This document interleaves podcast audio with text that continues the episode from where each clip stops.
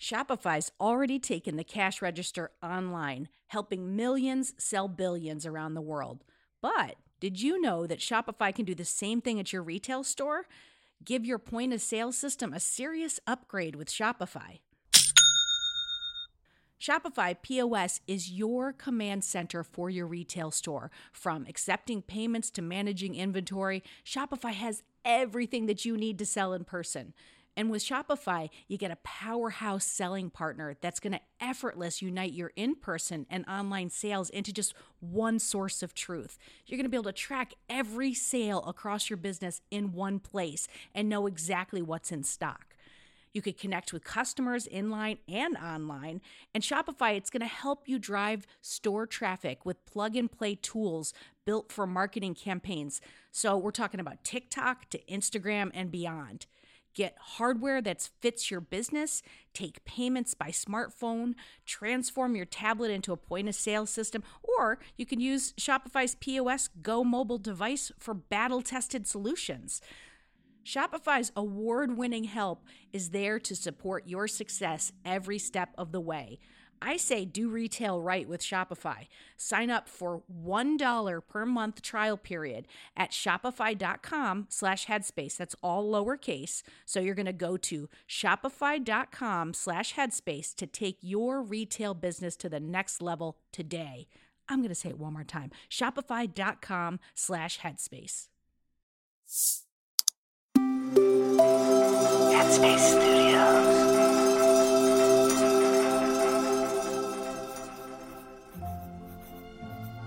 Hi, it's Andy here, and welcome to Radio Headspace. Welcome to Friday morning.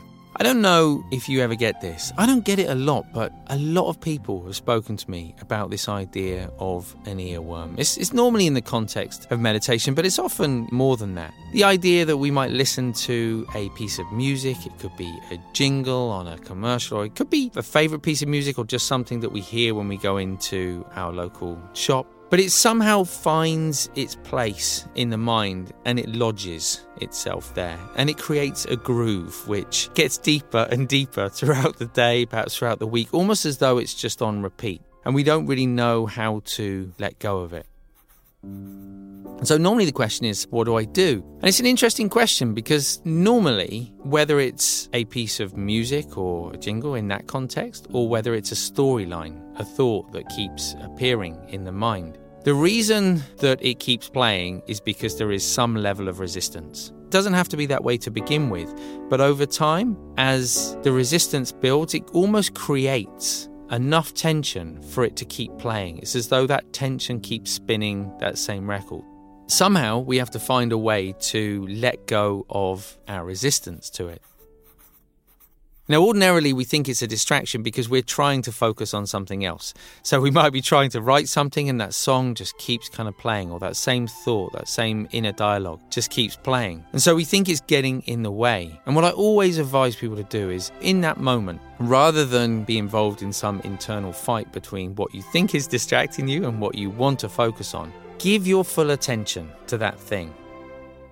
I don't mean necessarily engaging more thinking, but give your full attention to that thing. And I'm always reminded of somebody who I spoke to who had tinnitus, that sort of constant ringing in their ear. And they'd really struggled with it for a long time. And they said it kept distracting them. And I said, So, what does it look like if you give that noise your full attention? Almost use that as your object of, of focus. And when I spoke to them the next time, they said they'd used it quite a lot. And actually, they found that when they turned their mind towards it and they gave it their full focus, somehow the mind seemed less agitated. There was no conflict there. There was no stress there. There was no resistance, not trying to stop it or get away from it. And in the absence of that conflict, somehow the sound maybe started to dissipate, started to fall away a little bit. At the very least, there was no longer the stress in the mind of there's this thing that I can't get rid of. And I think it's a really powerful idea to have in our life, regardless of whether it's around a song, a could be a physical sensation or sound like that, or even an inner dialogue, a story that keeps replaying in our mind. Part of the reason it keeps playing is because there's part of us that doesn't want it to be there. As soon as we let go of that, we create a space in which either it's not there and that's fine, or it continues to be there and there's no resistance towards it. Thanks for listening today, for this week. I look forward to seeing you back here on Monday.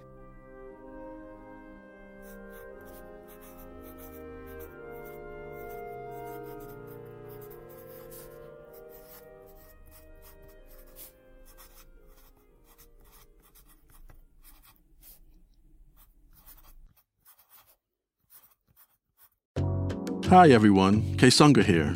If you're here, I assume that you like Radio Headspace. And if you like Radio Headspace, you will love Dear Headspace. Dear Headspace is our weekly talk show featuring every teacher on the show and our wonderful host, Robin. We talk about life. There is a level of almost addiction here where you're mm-hmm. addicted to just information. It's like information overload. Relationships.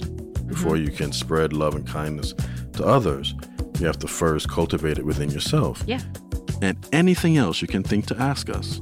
The first step with any change that you want to make is that acceptance and that awareness. You can find it on the Headspace app or wherever you listen to podcasts.